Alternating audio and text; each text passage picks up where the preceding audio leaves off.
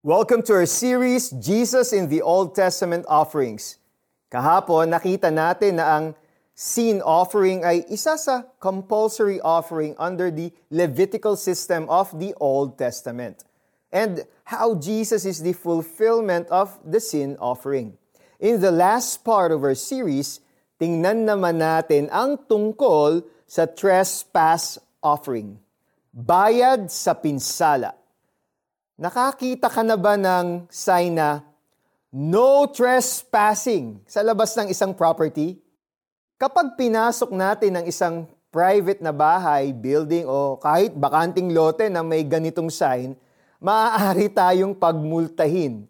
Ang salitang trespassing ay kinakabit natin sa pagpasok sa property ng isang tao ng walang permiso. But the word trespass is an old word that means to commit an offense against a person or a set of rules.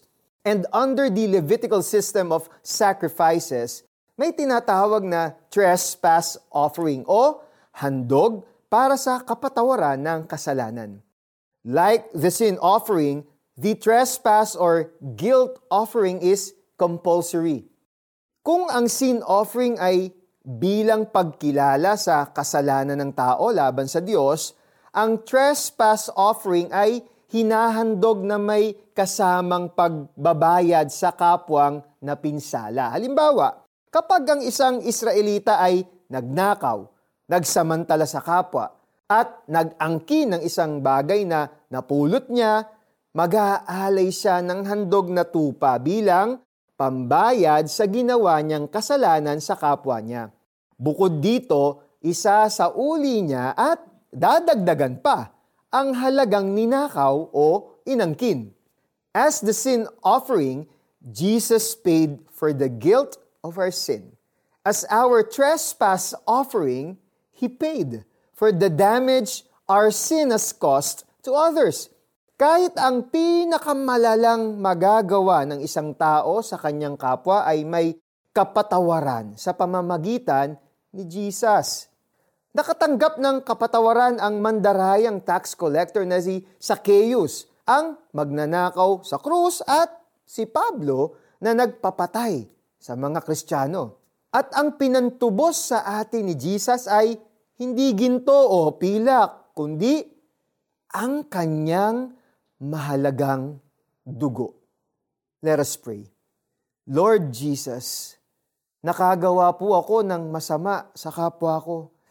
I call on you for forgiveness and help para po sa mga taong nagawan ko ng mali. I pray for your mercy and grace upon them and myself. Tulungan ninyo rin akong makabawi sa kanila. Thank you for being my trespass offering. In Jesus' name, Amen. Para po sa ating application, think about a person whom you have offended. Ask God for courage to ask forgiveness from this person. Ask also for wisdom on how you can compensate this person for the wrong you have done. Sinabi ni Yahweh, ang kanyang paghihirap ay kalooban ko.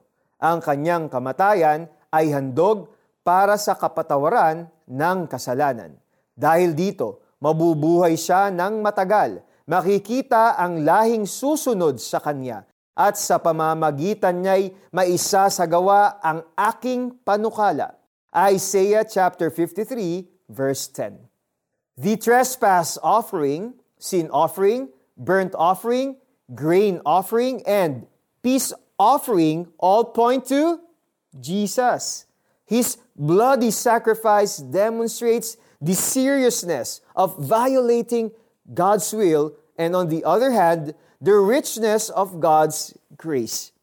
Thank you for joining us in our series, Jesus in the Old Testament Offerings. May our confidence in Jesus as the ultimate sacrifice for our sins grow and may it motivate us to worship and live for Him. Ako po si Eric Tutanyes. Pagpalain po kayo ng Diyos.